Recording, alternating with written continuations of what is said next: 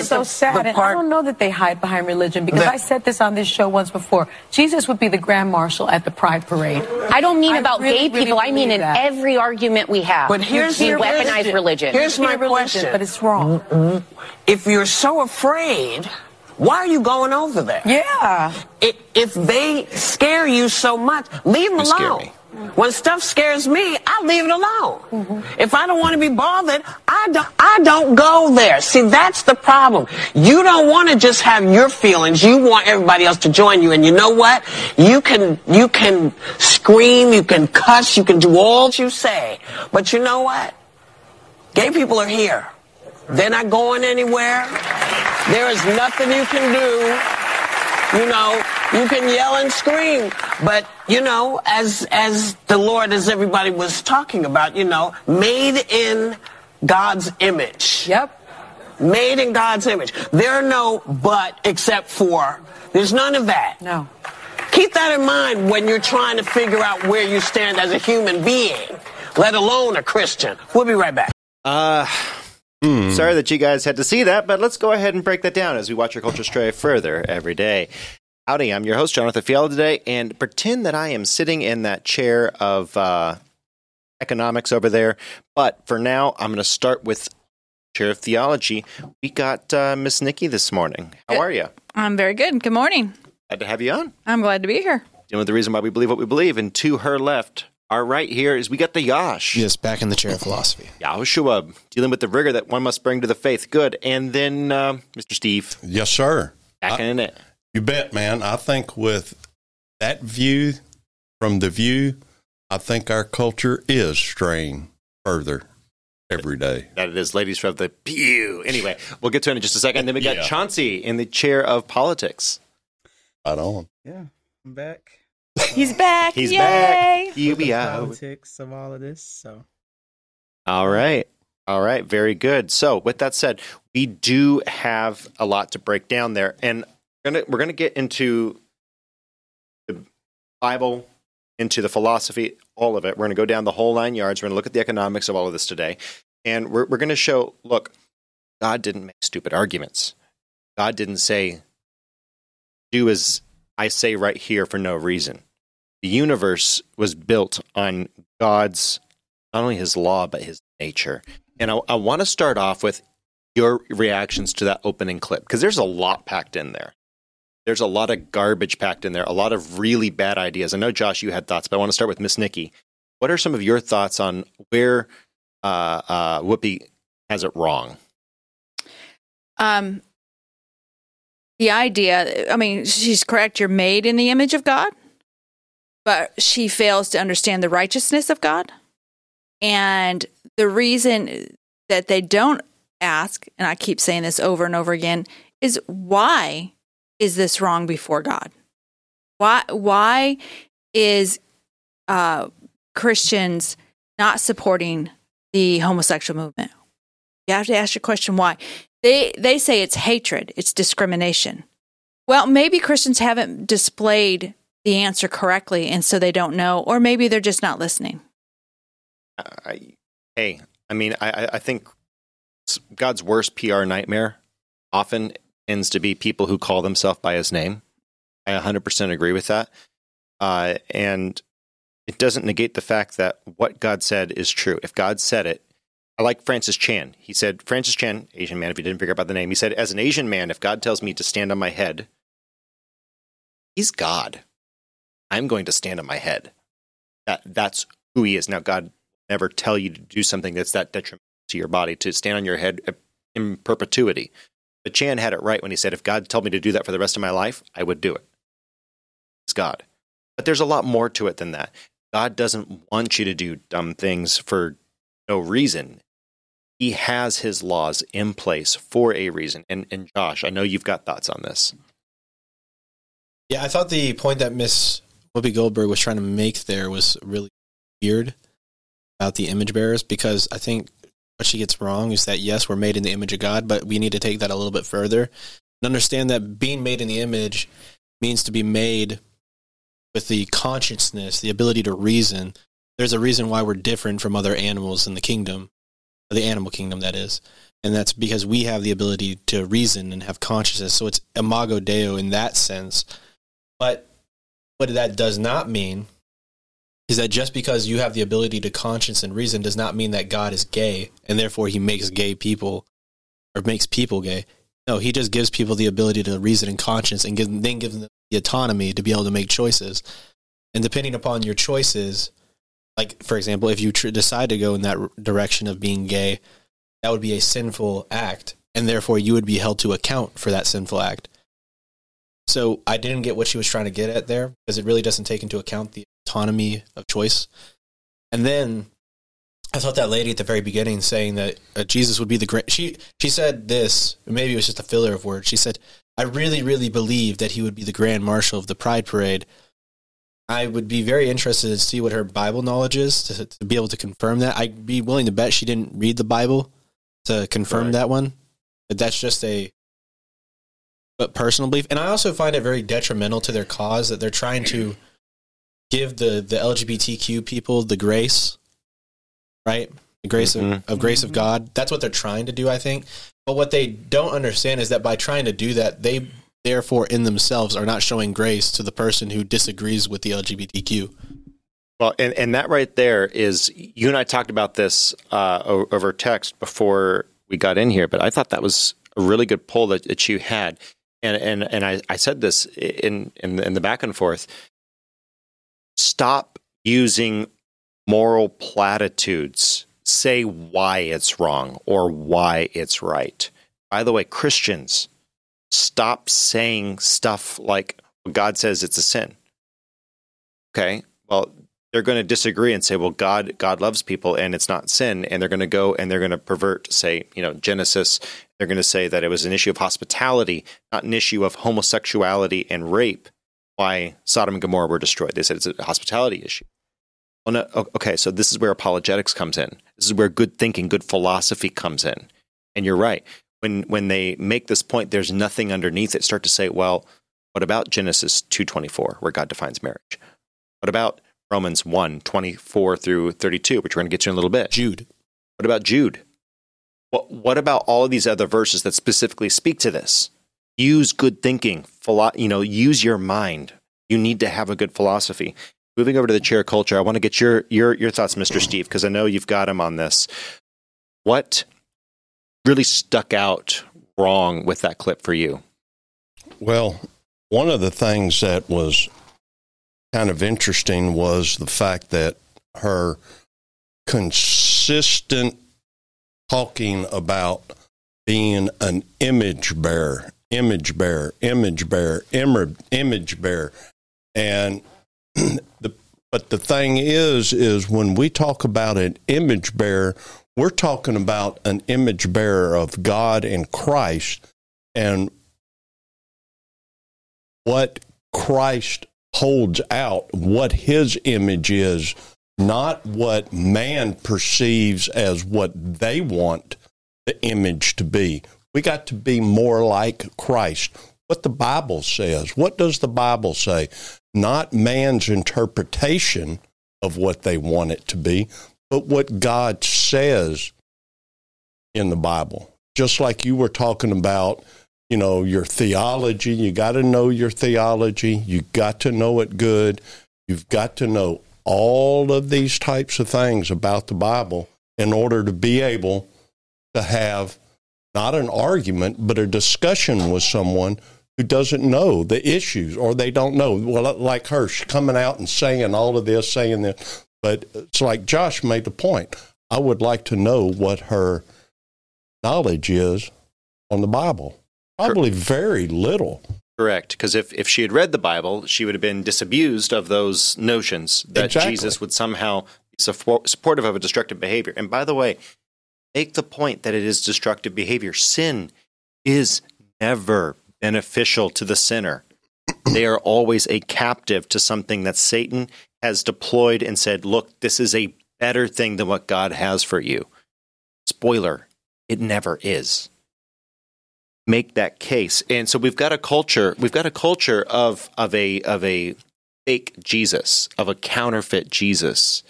And what what what I what I really got from you there and what you were saying is we need to be making sure that we are actually accurately representing Christ.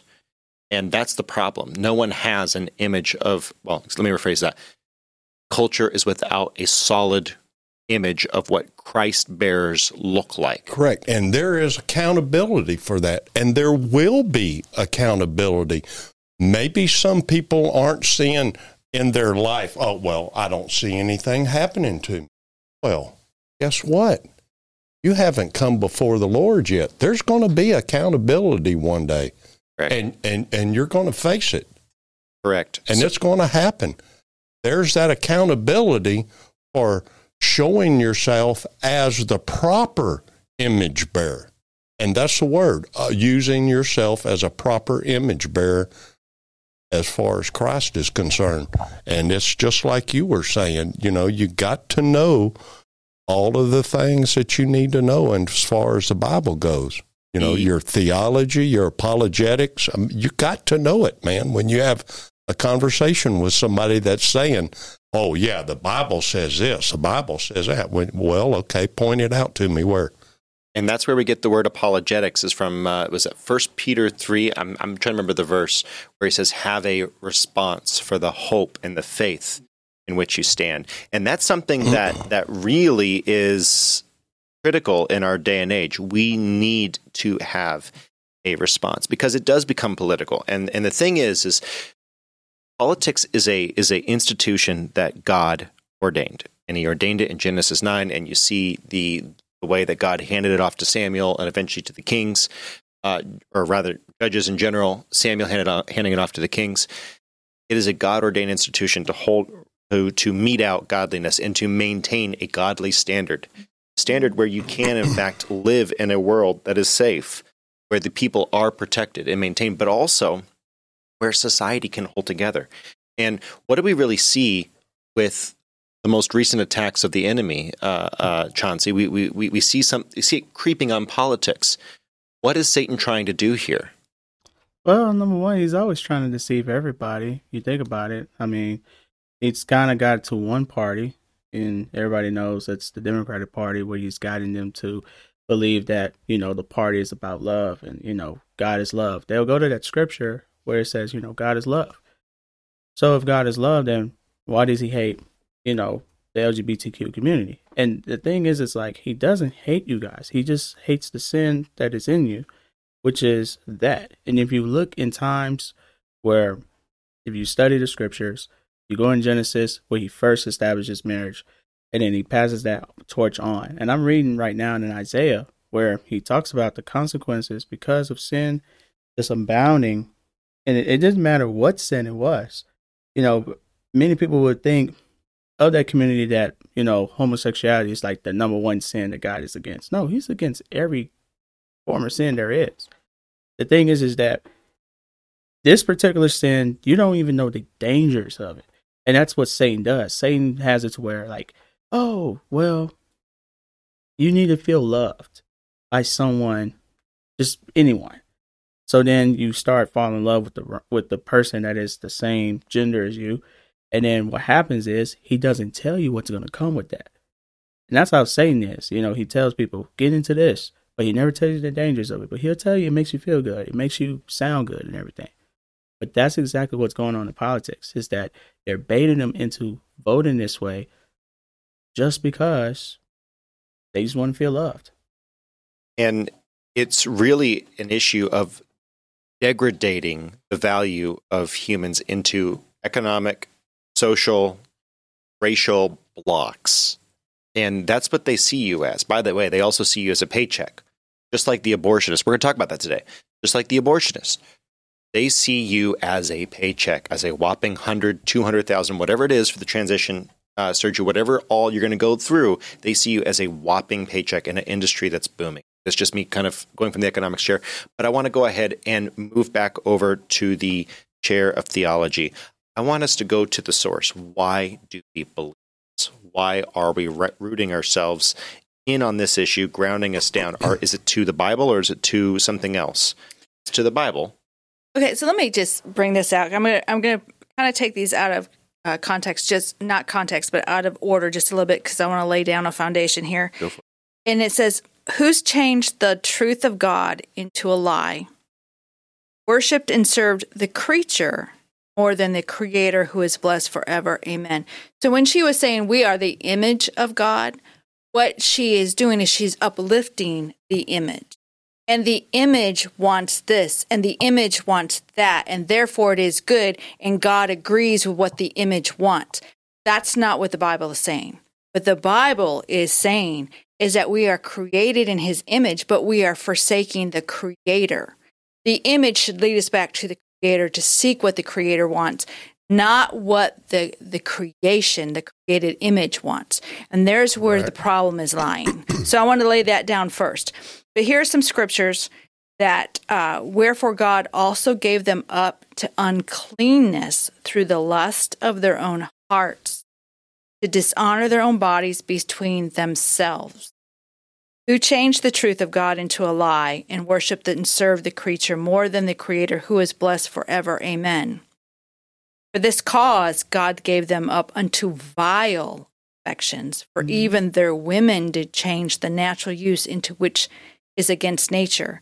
And likewise also the men, leaving the natural use of the woman, burned in their lust one toward another, men with men, working that which is unseemly, and receiving it in themselves the recompense of their error, which was meat. And even as they did not like to retain God in their knowledge, yet God gave them over to a reprobate mind to do those things which are not con- filled. Do you want me to keep going? Keep going. being filled with unrighteousness, fornication, wickedness, covetousness, maliciousness, full of envy, murder, debate, deceit. I'm not going to say that word. Whisperers, backbiters, haters of God, despiteful, proud, boasters, inventors of evil things, disobedient to parents, without understanding, covenant breakers, without natural affection, um, unmerciful, who, knowing the judgment of God, they which commit such things are worthy of death, not only do the same, but have pleasure in them that do them. That do them. So I want to go ahead and ask: Does this sound like the modern woke culture? And I, I think the best example that I can give is: Do y'all remember that young lady who spat on her father's grave at the uh, uh, at his funeral and said, "I hate you. I hate everything about you. I hate what you've done. I hate who you were in life. The only thing that has, and, and if I can remember, I'll put a link in the description below to this video. is on TikTok. I think Chauncey remembers it. She says the only good thing about you, or that I was hoping for, was that you would someday come to my belief. And she's a uh, they them, you know, hmm what whatever. But she's spitting on the grave of her father at his funeral. That is the spirit of the age. That is the spirit of the age. Chauncey, you've you, you you've seen this video. Yes, I've seen it, and and what it all ties back into, it's not even a, a political aspect, but it's more of like the culture, because what starts at the home, and once that is is engraved into that child or that person f- from the home, then it gets to the point where the hatred comes in. Yes. So Yeah, absolutely. Mhm. A- And and so we do not need to look further than today. This culture right now to see that play out. Once you allow that to your home and your theology and philosophy, your culture and your politics will suffer. And also, uh, I believe we've got Mark seven twenty one. We wanted to read that. By the way, that was Romans one twenty four through uh, thirty two that we just read. Mark seven. Um, wherefore God also gave them up to uncleanness through the lust of their own hearts. This, the, that's the one you're looking at. Yes, ma'am. To dishonor their own bodies between themselves, who changed. We're Oh, wait. kind of There's a problem here. Okay. Yeah. Okay. So Mark 27. I don't know what happened. That's my fault. Uh, in the meantime, okay. Yeah, it looks like they're all kind of the same. go Corinthians nine six nine through eleven. If you get Corinthians six nine through eleven, and I'll and I'll I'll pull up that other one. Okay, know ye not that unrighteousness shall not inherit the kingdom of God? Be not deceived, neither fornicators, nor idolaters, nor adulterers, nor effeminate. I can't say that. word. effeminate. Nor abusers or themselves with mankind. Now, I want y'all to pay attention here that we're not just talking about homosexuality or any. This is talking covering a host of uh, unrighteous activity. Nor thieves, nor covetous, nor drunkards, nor revilers, nor extortioners shall inherit the kingdom of God. That kind of sounds like we talked about this in the in, in the Bible, almost like homosexuality is actually mentioned. Lovers of Ma- men, many times. The effeminate. Yeah. Uh, Mark Mark twenty seven uh seven twenty seven. Well, or twenty one rather. Excuse me.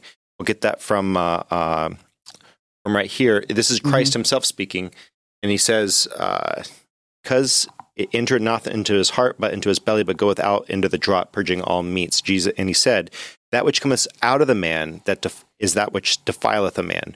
For from within, out of the heart of men." Proceed evil thoughts, idolatries, fornications, murders, thefts, covetousness, wickedness, deceit, uh, licentiousness, a an evil eye, blasphemy, pride, and foolishness. All these things come from within and defile the man.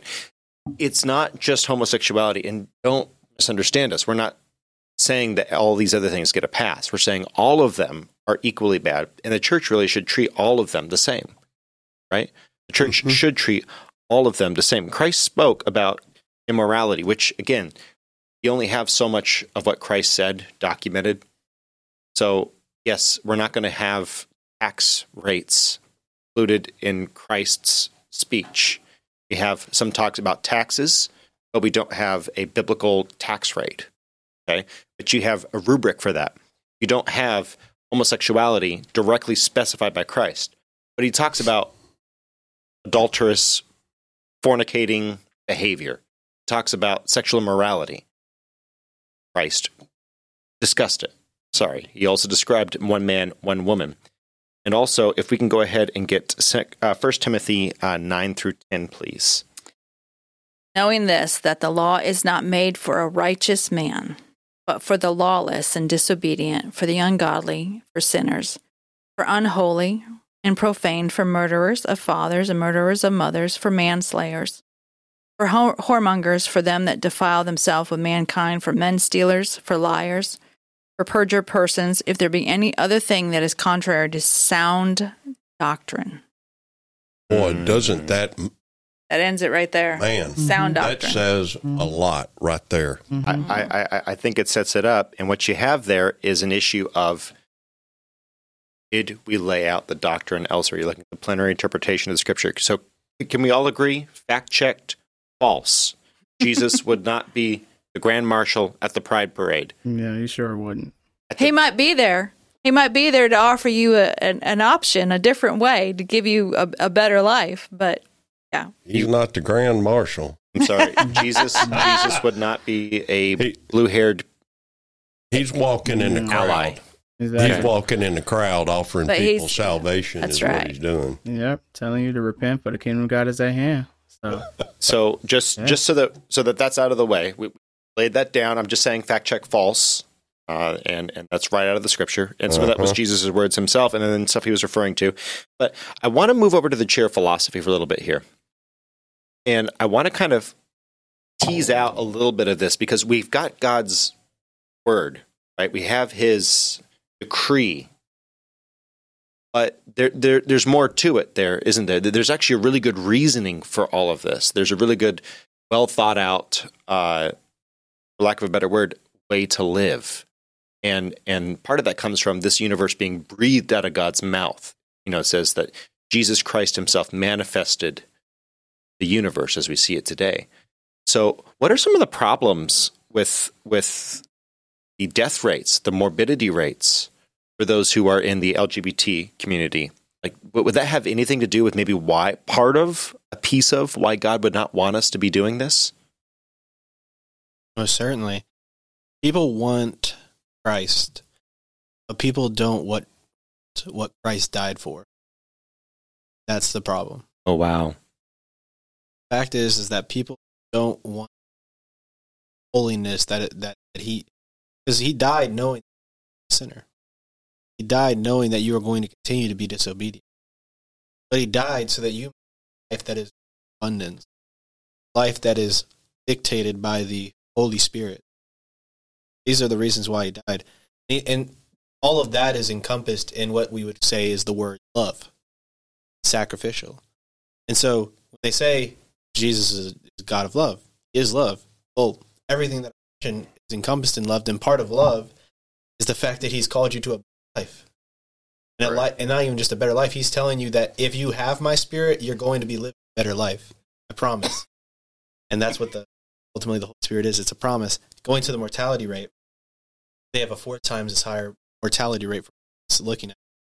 Yes, and and and that happens 15 years after the fact. and it happens 50 for the fact. So you look at the repercussions of plus IA lifestyle would bring, and the sad reality is that they don't look at it from that perspective. They Correct. look at it from current perspective or the what's happening. Because in the moment it feels great, it's emotional, it's it's it's, it's everything you want. Correct. But but much like with everything, almost drugs, alcohol, smoking, go down the list, money, specifically the use of money, luxurious things, is that they might all seem, but really at the what is it going to give you? What's it going to replace? What's it going to replace? What's it going to give you at the end of the day? What is the consequence for taking that now? And, And I think that's the question to ask is what's going to be the consequence for what we do today? And the thing is there's positive consequences and there's negative consequences. But these produce in my eyes and the LGBTQ plus IA lifestyle brings is negative consequences. It's a taking away purity. It's a taking away. Uh, it's, a, it's an additional it's an addition of hardness to the heart.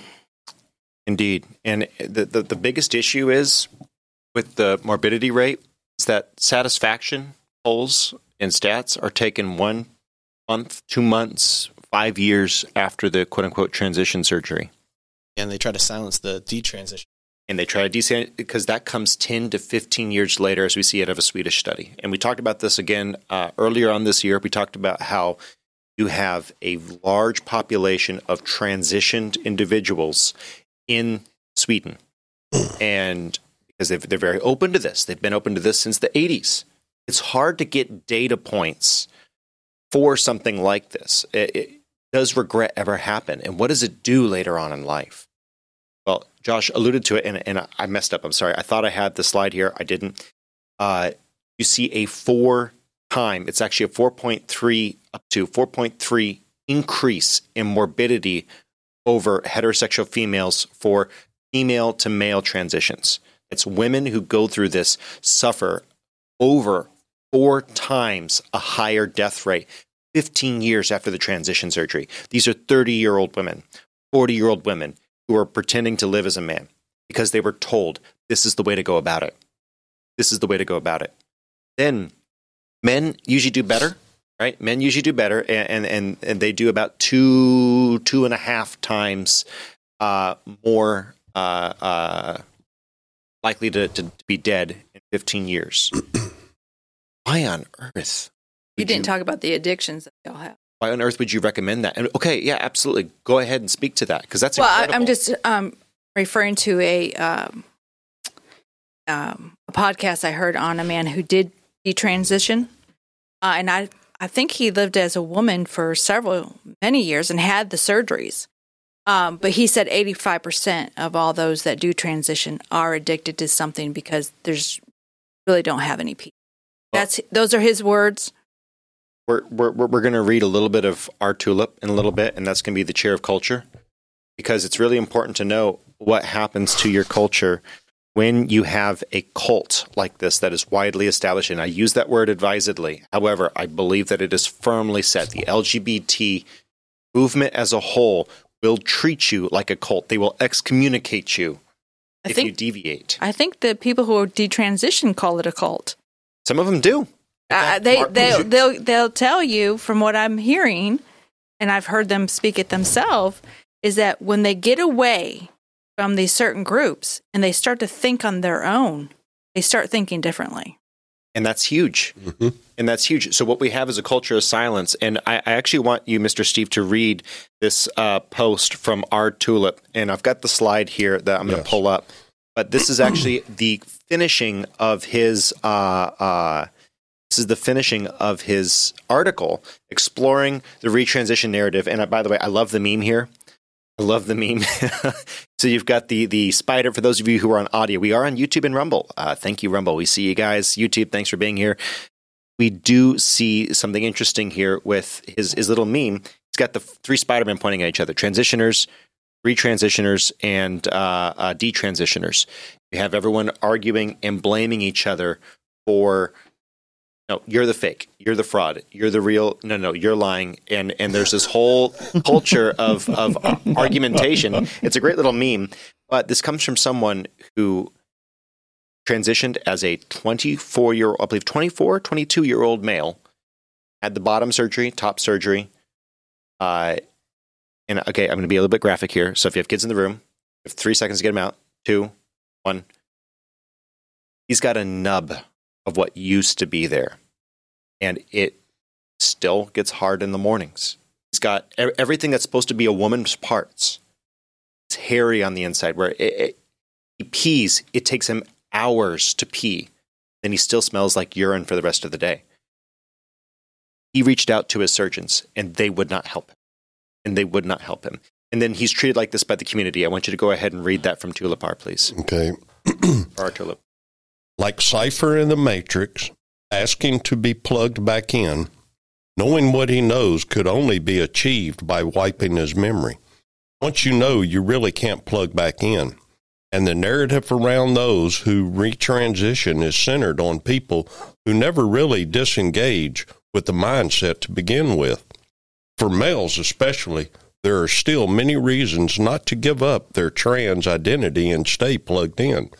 Even those who do wake up face realities that make returning to their trans identity far more appealing than coming out of it. Meanwhile, trans activists will celebrate those who retransition to no end, as it violates their rhetoric that the true outcome for a trans person is to transition, and the true outcome for a detransitioner is to retransition. Okay. Pay- let's let, let let's pause there for a second. Let's pause there. Hold that spot. Hold that spot. Let's pause there. He just made a really interesting point. What is the incentive after you have lost everything that made you a man or everything that made you a woman? What is the incentive to try to go back when those parts are gone? Uh, I, you know what what what's the incentive? I mean, there's no end result. I mean, it's just like, like, like basically an end game. You know, it's like Thanos just came in, your doctor is Thanos, and he just snapped and just made You're done. everything about you disappear. It's it's it's scary. It's frightening. it's really hard when I think about gone through the surgeries. They can't find satisfaction. They've had the surgery. They can't go back, and yet they can't find satisfaction after having the surgery. and it was all about that satisfaction, about the- finding identity in that. Yes, Right. it's very it's a tragic, and so the voice is not a, a voice of hatred, but a voice of I think warning more than anything. And that's and, and that's really what the church should be about. We should really be about warning people. We should be about focus. We should be focused on how do we protect people who are going through this and falling prey to it. Mr. Steve, I know I cut you off in the middle there. I want you to keep going. Okay. It paints detransition as solely due to factors outside of the individual's control, ergo, forfeiting any responsibility for their actions. On the other hand, you have those who have been in the fray for much longer, who understand the dynamics at play, yet become easily frustrated when someone who has just left the cult displays behaviors and attitudes they've been critiquing from the comfort of their armchair and keyboard. But let me tell you this there is no substitute for lived experience. There is a reason our voices get more transaction than theirs. And it frustrates them to no end. Okay. So that's important.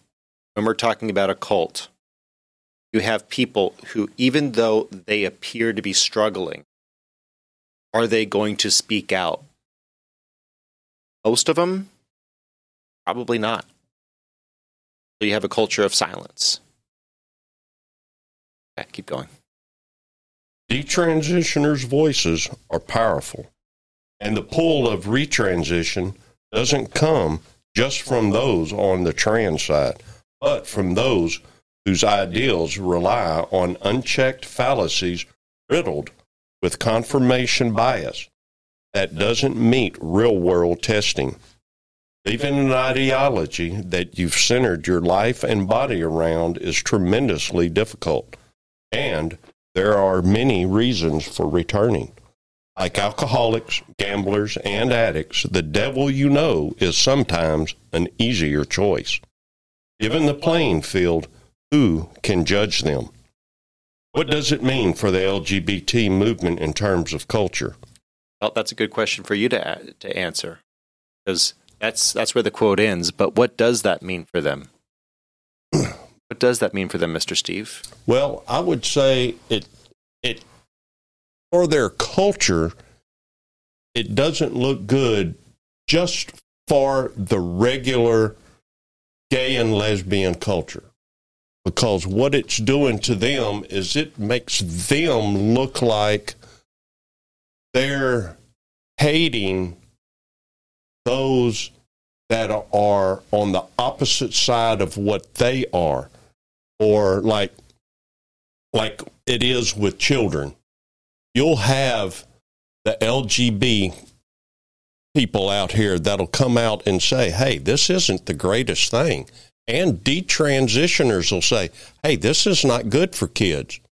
And you've got uh, people that are in the lgb community that are saying this is not good for kids. But the trans people are going to say, hey, what are y'all, a bunch of haters? And that's and that's Y'all where you get the term TERF. What, what, what's wrong with you people? What's wrong with you people? Man, we don't like y'all. Y'all are haters, man. Trans exclusionary uh, radical feminist, I believe, is TERF. It's where they get that. So if you hear that word, it's basically saying that uh, inclusivity, diversity, it's itself. Just saying, and that and that is what you're seeing because the L, the G, and the B, the lesbian, bisexual, and the gay, those are born this way. Transgender Uh-huh. is I can become or I might be this way. It destroys, and that's the thing with intersectionality. It always destroys itself. Instead of unifying us under the love of God, instead of unifying us under the love of God, it absolutely takes everyone's individual, superficial, external characteristics and applies a value based on that. And what we see is the chaos ensuing from that. So I want to get a little bit of your thoughts, Chauncey, because on this from the politics side, because what we have here is we have the sick theology that is unresearched. There's no philosophy behind it, and we see this culture of exclusionary. eh, eh, eh, It's the right word. Culture of silence, culture of cancellation, or even a culture of censorship. What happens when that culture gives birth to a new politic? Well, what happens is it's now you got to have uh, bigger influencers who are going to now speak out against or, or speak out for the detransitioners. And so I think the the issue is it's like with every movement there has to be some big supporting that's behind it, a big supporting force. And so if the D if the detransitioners um, get some support, especially from those of the church, if we can get some some big members of the church to to speak for the D transitioners, so that they can not only speak out their experience but also educate others on before you make that decision think about what God has laid out before you you know when you was born here on this earth. You know you were made perfect in God's image. That's true but it's not that view what we was looking at earlier. That's not what what we're on. We're on where it's you're made in the image of God as where you was born on day one. When the doctors told your parents that they was going to have a boy or a girl you have to accept that fact and it's the it's the hard reality. And and I know with the detransitioners, they have that position spot on, but now it's the support that's going to come in because it's going to be some faulty politics that comes in where the silencers are going to come in. They're going to start to enforce unreality or non-reality. hmm I know Josh wanted to say something. there's a very important concept in all of this and it's identity and the and it's a tough question for some people mm-hmm. especially for these people these people seemingly believe that their identity is opposite what their biology was that they were born in this, this fashion and I, I have never dealt with that feeling so i can't speak to it but i can't imagine if That'd be horrible. it's got to be horrible. It's got to feel terrible. But I think the important thing to realize is that they are trying to sell you. The people in this community are trying to sell you confirmation bias. I heard that it's, it's a dangerous thing, and they try to sell you science that supports it. They try to sell you a friend group that'll support you. They try to with a community, the LGBTQ plus IA. They try to sell you everything that you can get on board with it, and then make the full time commitment by getting a transitional surgery. And, But and- go ahead, go ahead. but I wanted to say to the people that say they were born that way that do get the surgery, I would like to hear why there's people detransition surgery. That's the problem, isn't it? It shows that there's a problem with the with the premise. Yeah, the premise of Right. the I born in this fashion, detransition surgery kind of spits in the face of it.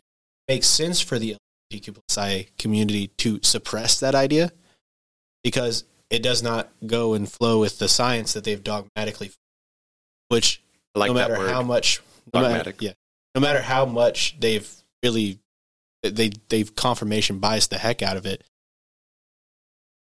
it, it just absolutely spits in the face of it Absolutely. And In in support of him, uh, the research that they've done in the past that children who want to be the opposite sex, when they reach eighty five percent of them, when they reach puberty, outgrow that.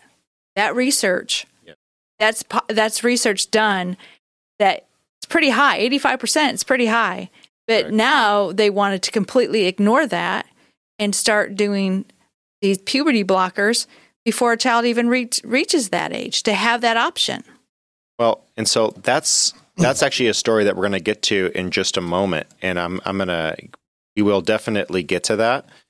But uh, sorry, guys, I'm I'm I'm producing and and working here, but uh, because eighty to eighty five percent, that's the case of a lawsuit that's coming up in Australia, and and we're, we're, we're, that's the premise of a case in Australia, and I'd like to get to that in just a moment, Mr. Steve. Yeah, there, um, you know, I had uh, sent you a link Yes, the other day. to a Tucker Carlson on Yes, pedophilia. Yes, and sir. it was uh, talking about how the pedophilia stuff, and it brought up another issue on uh, transitioning, I believe, Mhm. and talking about how children freshly out of the womb know their gender. their gender and about whether or not they should be what gender they should they want to be and i'm like and this is a doctor on tv saying this Yes, Very scary. this is a doctor on here saying this on tv and i'm like I've got to be kidding well, me if they know their gender, fresh out of the womb They can Are you consent. serious if they know their gender, they can consent. And that's and that's where it goes. If they know their gender at two months old, they can now consent to have sex. Correct. And that's where it's going. Absolutely. And that's what it's about. And that's what that, that we're referring to and going on about was that's the point about the pedophilia that's going on. And it, I mean, this little short, I can, uh, it, It's rough. it, it, it is. It, Yeah. it, it- It- it's it's- very concerning. Yeah. And it is a concerning But thing. then you see why there's a big shift where um, people of that community will go move to places like California and and Colorado and places like that because they allow it. You know, when they Yeah. passed that bill, said in 145 during you know what 2020, I believe they passed it, uh, where basically if a if a an adult gets the consent from a child that is willing to partake in those activities with them, then it's a it's like free game. And it's like that's sick. Like It- the factor that that had to come. Uh, let's, It let's went uh, through. It went through the houses of both both houses of the state. Well, yeah, and, and and that's the thing. The process of it, it's like okay, it comes from the home, and it's like, all right, cool. Let me bring this to lawmakers. Like, what would what would make that person be so sick to where they bring this idea to lawmakers and have lawmakers sit there and we'll just talk and converse about that, and then say, you know what? Yeah, we're just gonna we're just gonna pass. it. We're just gonna let it go through. That has to be some sick stuff. It is the greatest perversion of the institute of government. And it's It's the greatest per- perversion of that. the folks that are making those decisions. And that's 100% correct. So we got one or two last things to get to before we wrap up today. We are going to have to wrap up a little bit earlier, but I do want to hear this one testimony, and we're going to look at a couple of the other things because Chair of Economics, just to kind of wrap it up, we, we got to speed run this here. I got a flight to catch. But Chair of Economics, you are a paycheck to them. You are a paycheck to them. This is a three minute video. It's a long video but I think it's worth looking at. This is what someone who is transitioning, this is what they like. This is that, hey, they're still on board with it, but they said, watch out for this doctor. And uh, this right here is their, their thoughts. Please stop scrolling if you or someone that you love wants top surgery. Apologies. I got top surgery in August of 2022, so this year. Um, and I don't regret top surgery, but I do regret who I got surgery with, and I need to talk about it. The reason it's so important that this is on TikTok is because so is she. She has a massive platform, and her name is Dr. Gallagher. Four days after top surgery with Dr. Gallagher, my top surgery incision split open and started bleeding. At first, she said that it was just bruising, and then when she saw me in person the day before I flew home, um, she said that it was fluid buildup and that it had to just bleed out on its own through the open wound. I flew back to Ohio, and the bleeding did not stop. This is double I was waking up to blood all over my clothes and sheets every single day. I could barely move or leave the house. At one point, I did decide a couple weeks after surgery to go out with some friends. I was slow, I was careful, and about halfway through the night, a blood clot the size of a golf ball fell out of me. I was rushed to the emergency room. I was in tachycardia by the time I got there. They admitted me and paged their plastic surgery team. The resident there took a photo, and I sent that photo as well as the blood clot to Dr. Gallagher. She replied back and made a joke that I was menstruating and said I didn't need to go to the ER, even though I'd already gone. The next day I woke up and the hole in my incision had collapsed into a black hollow cavity. There was discolored tissue spilling out of it, um, and it looked like it was going to open more. There was also another hole farther back on the incision that was starting to rip. I took photos, graphic photos of my body, and I sent them to Gallagher in a panic. At this point, I reached out to a local top surgeon uh, and sent him my photos. He squeezed me in first thing the next morning, and when I saw him, he said that by sight alone, he could tell that it was severely infected.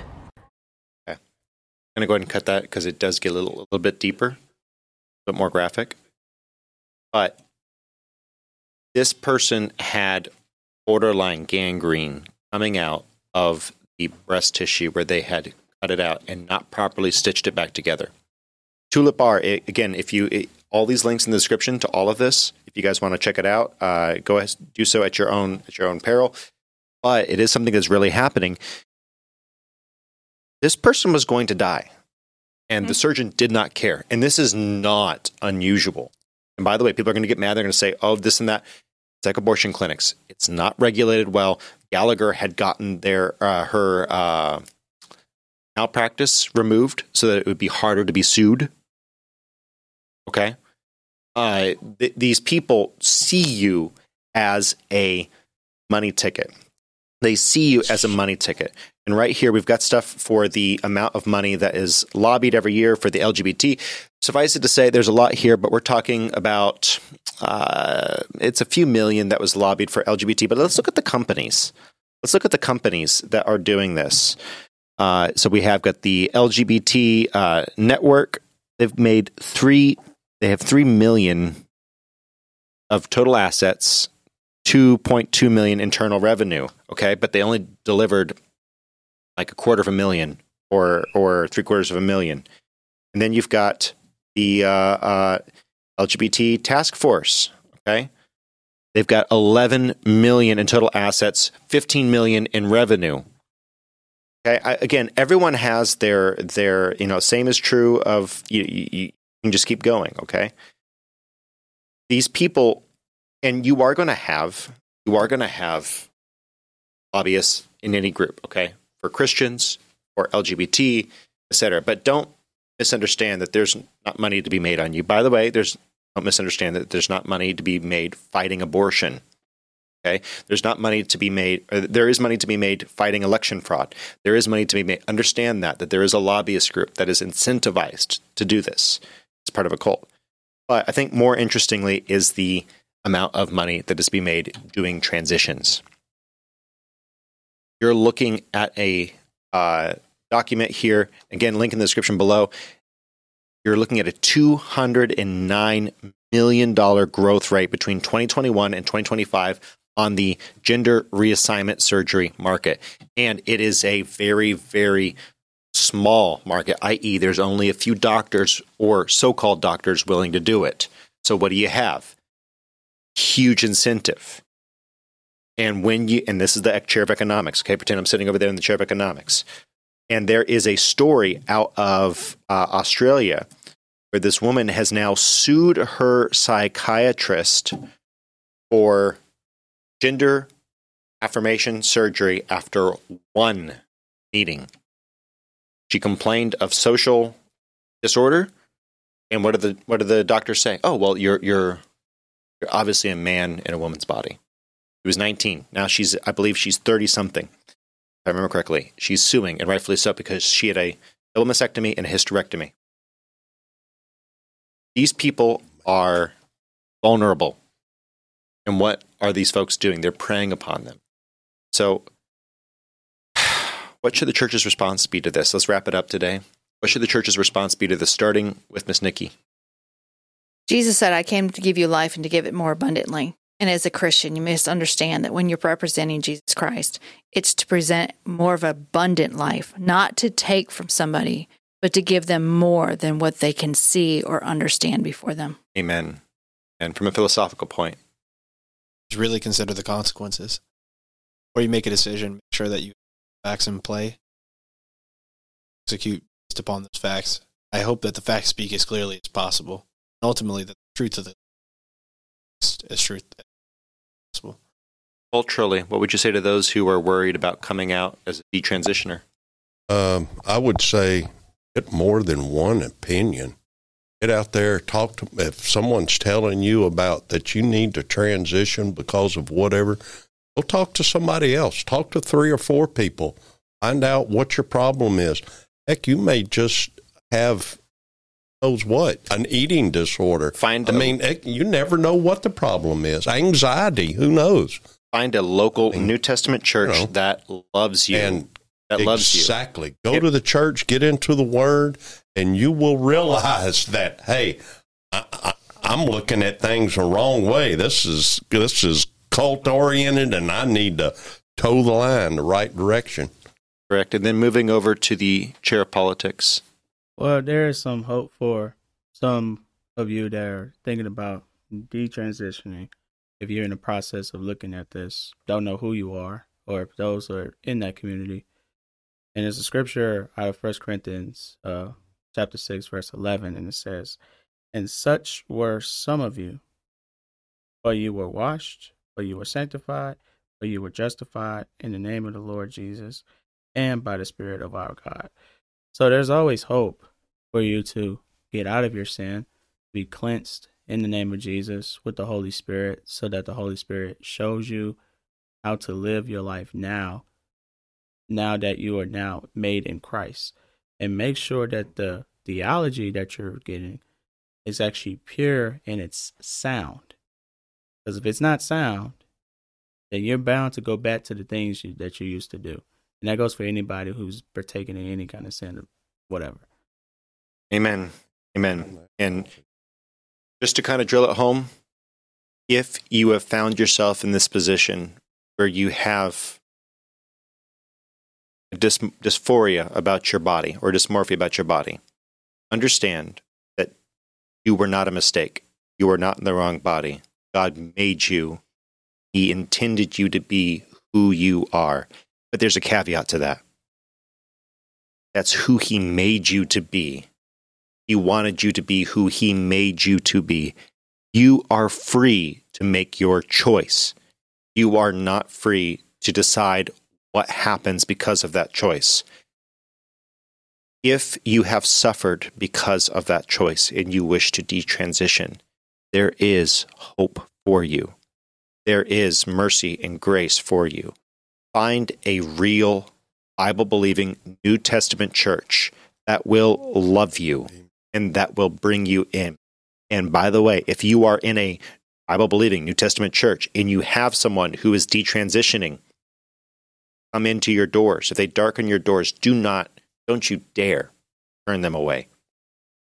Don't you dare turn them away. If you do not have broken people who are being healed in the church, there's something wrong. You're not growing. Those broken people better be getting better, better be getting healed, they better be changing. But you should see broken people in the church, people who are being mended. Mhm. The church is for believers, it's not for the unbelievers. But those who do become believers, guess what? They come in all shapes, sizes, walks of life, and dare I say it, gender. With that said, if you like this podcast, like, comment, share, subscribe, and uh, subscribe for more uh, Josh Koff uh, ASMR. I'm sorry, I'm going to throw you under the bus. I did it as far away from the mic. yeah, you did. You did. You did. I, I appreciate it. Uh, with that said, we love you so much. Thank you all. Bye bye. Bye. See you. Okay, if you're still here, you're our super listener, or we put you to sleep. And uh, just going around the room, what is your favorite dish that you had? We did. What's your favorite dish, ideally for Thanksgiving last week? What was the favorite thing that you had now that we're past Thanksgiving? Going around the room, Miss Nikki. Apple pie. Apple pie. Stuffing. That I had for Thanksgiving dinner. Yeah. Oh, I would say, oh, probably. Oh my gosh. Oh, I remember. Um, Come here, Chauncey. Let's go. my wife's uh, cranberry mold. Mm, she makes it from scratch. That Excellent. stuff. Okay. Okay. Well, I made a few dishes. I even brought some in today. So if anybody's tried some banana pudding here, That banana pudding It was good. smashing. Oh. It was good. yes, yes, It was good. Someone Bless. made a bumbleberry cobbler. That was my favorite. It was really good. With that said, tell us in the comment section down below what your favorite Thanksgiving dish was this year. Love y'all so much. Bye bye. Bye.